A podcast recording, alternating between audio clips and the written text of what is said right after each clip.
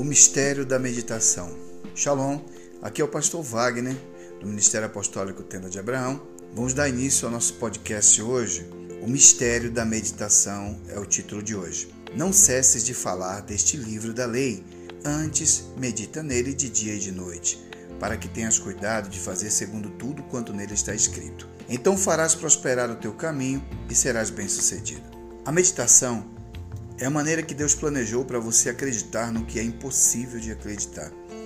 O inimigo nos programou para vivermos derrotados e com pena de nós mesmos. Porém, podemos desfazer essa programação através da meditação na palavra de Deus. Deus manda dizer para nos prepararmos para sonhos impossíveis, porque para Deus não haverá impossíveis em todas as suas promessas. Lucas 1:37. A meditação, conforme vimos aqui em Josué no capítulo 1, verso 8, é um processo espiritual dado por Deus que proporciona uma mudança irreversível em nosso modo de pensar. Foi assim com Josué. Ele já conseguia visualizar a entrada na terra, a tomada das cidades, antes mesmo de passar pelo Jordão, antes mesmo de começar a primeira guerra na, na terra prometida com a tomada de Jericó ele já conseguia ver o impossível. A meditação na palavra de Deus te dá uma visão de vitória para o futuro, nos fazendo crer de forma acelerada em suas promessas. Isto inevitavelmente vai atingir o nosso espírito, trazendo à tona o que já foi feito desde a eternidade para nós. Ele irá te dar a experiência de algo que era impossível no estado em que você se encontrava, mas agora, porque você crê que está disponível e é seu, você pode viver isto. Tudo por causa da meditação. Antes, o seu prazer está na lei do Senhor e na lei, na sua lei, medita de dia e de noite. Ele é como uma árvore plantada junto à corrente de águas, que no devido tempo dá o seu fruto, e cuja folhagem não murcha, e tudo quanto ele faz será bem sucedido.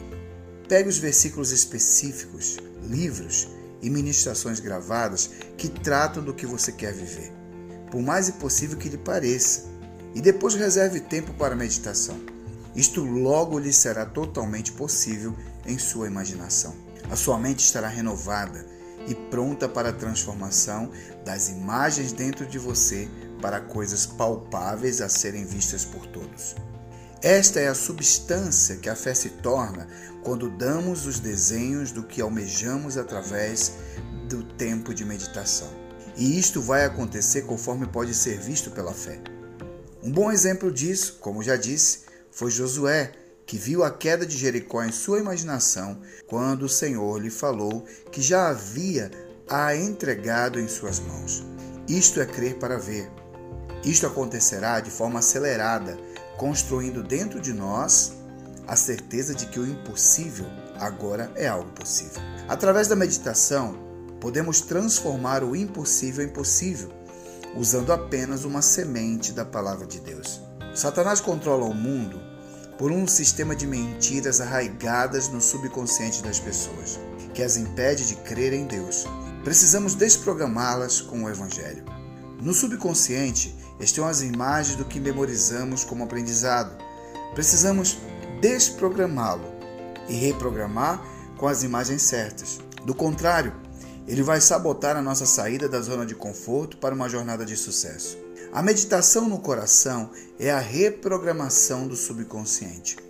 O subconsciente é o lugar mais profundo da mente, onde estas imagens encontram o espírito humano, e é a chave para todas as portas que queremos abrir. Mudando este lugar e o que vemos lá, muda tudo do lado de fora também, pois você não atrai o que você deseja você atrai o que você é. Porque, como imaginou na sua alma, assim é, e ele dirá: come e bebe, mas o seu coração não estará contigo. Provérbios 23, verso 7. Por causa da meditação, tudo o que Deus não plantou no seu subconsciente será arrancado, pois produz frutos ruins. Tudo que o diabo usava para te controlar plantado pelos traumas e medos, mentiras e ilusões, será retirado e substituído pela verdade. Isto é a renovação de mente. Mas o que sai da boca procede do coração, e isso contamina o homem. Porque do coração procedem os maus pensamentos, mortes, adultérios, prostituição, furtos, falsos testemunhos e blasfêmias. Marcos, capítulo 15, verso 18 e 19. Não vivam como vivem as pessoas deste mundo, mas deixem que Deus os transforme por meio de uma completa mudança da mente de vocês. Assim vocês conhecerão a vontade de Deus, isto é, aquilo que é bom, perfeito e agradável a Ele. Romanos 12, verso 2. Então aqui terminamos o nosso pequeno estudo. Eu espero que você tenha gostado e aprendido, anotado os textos e que isso venha de servir para que você possa crescer cada vez mais no Espírito. Que Deus te abençoe em tudo. Shalom para todos.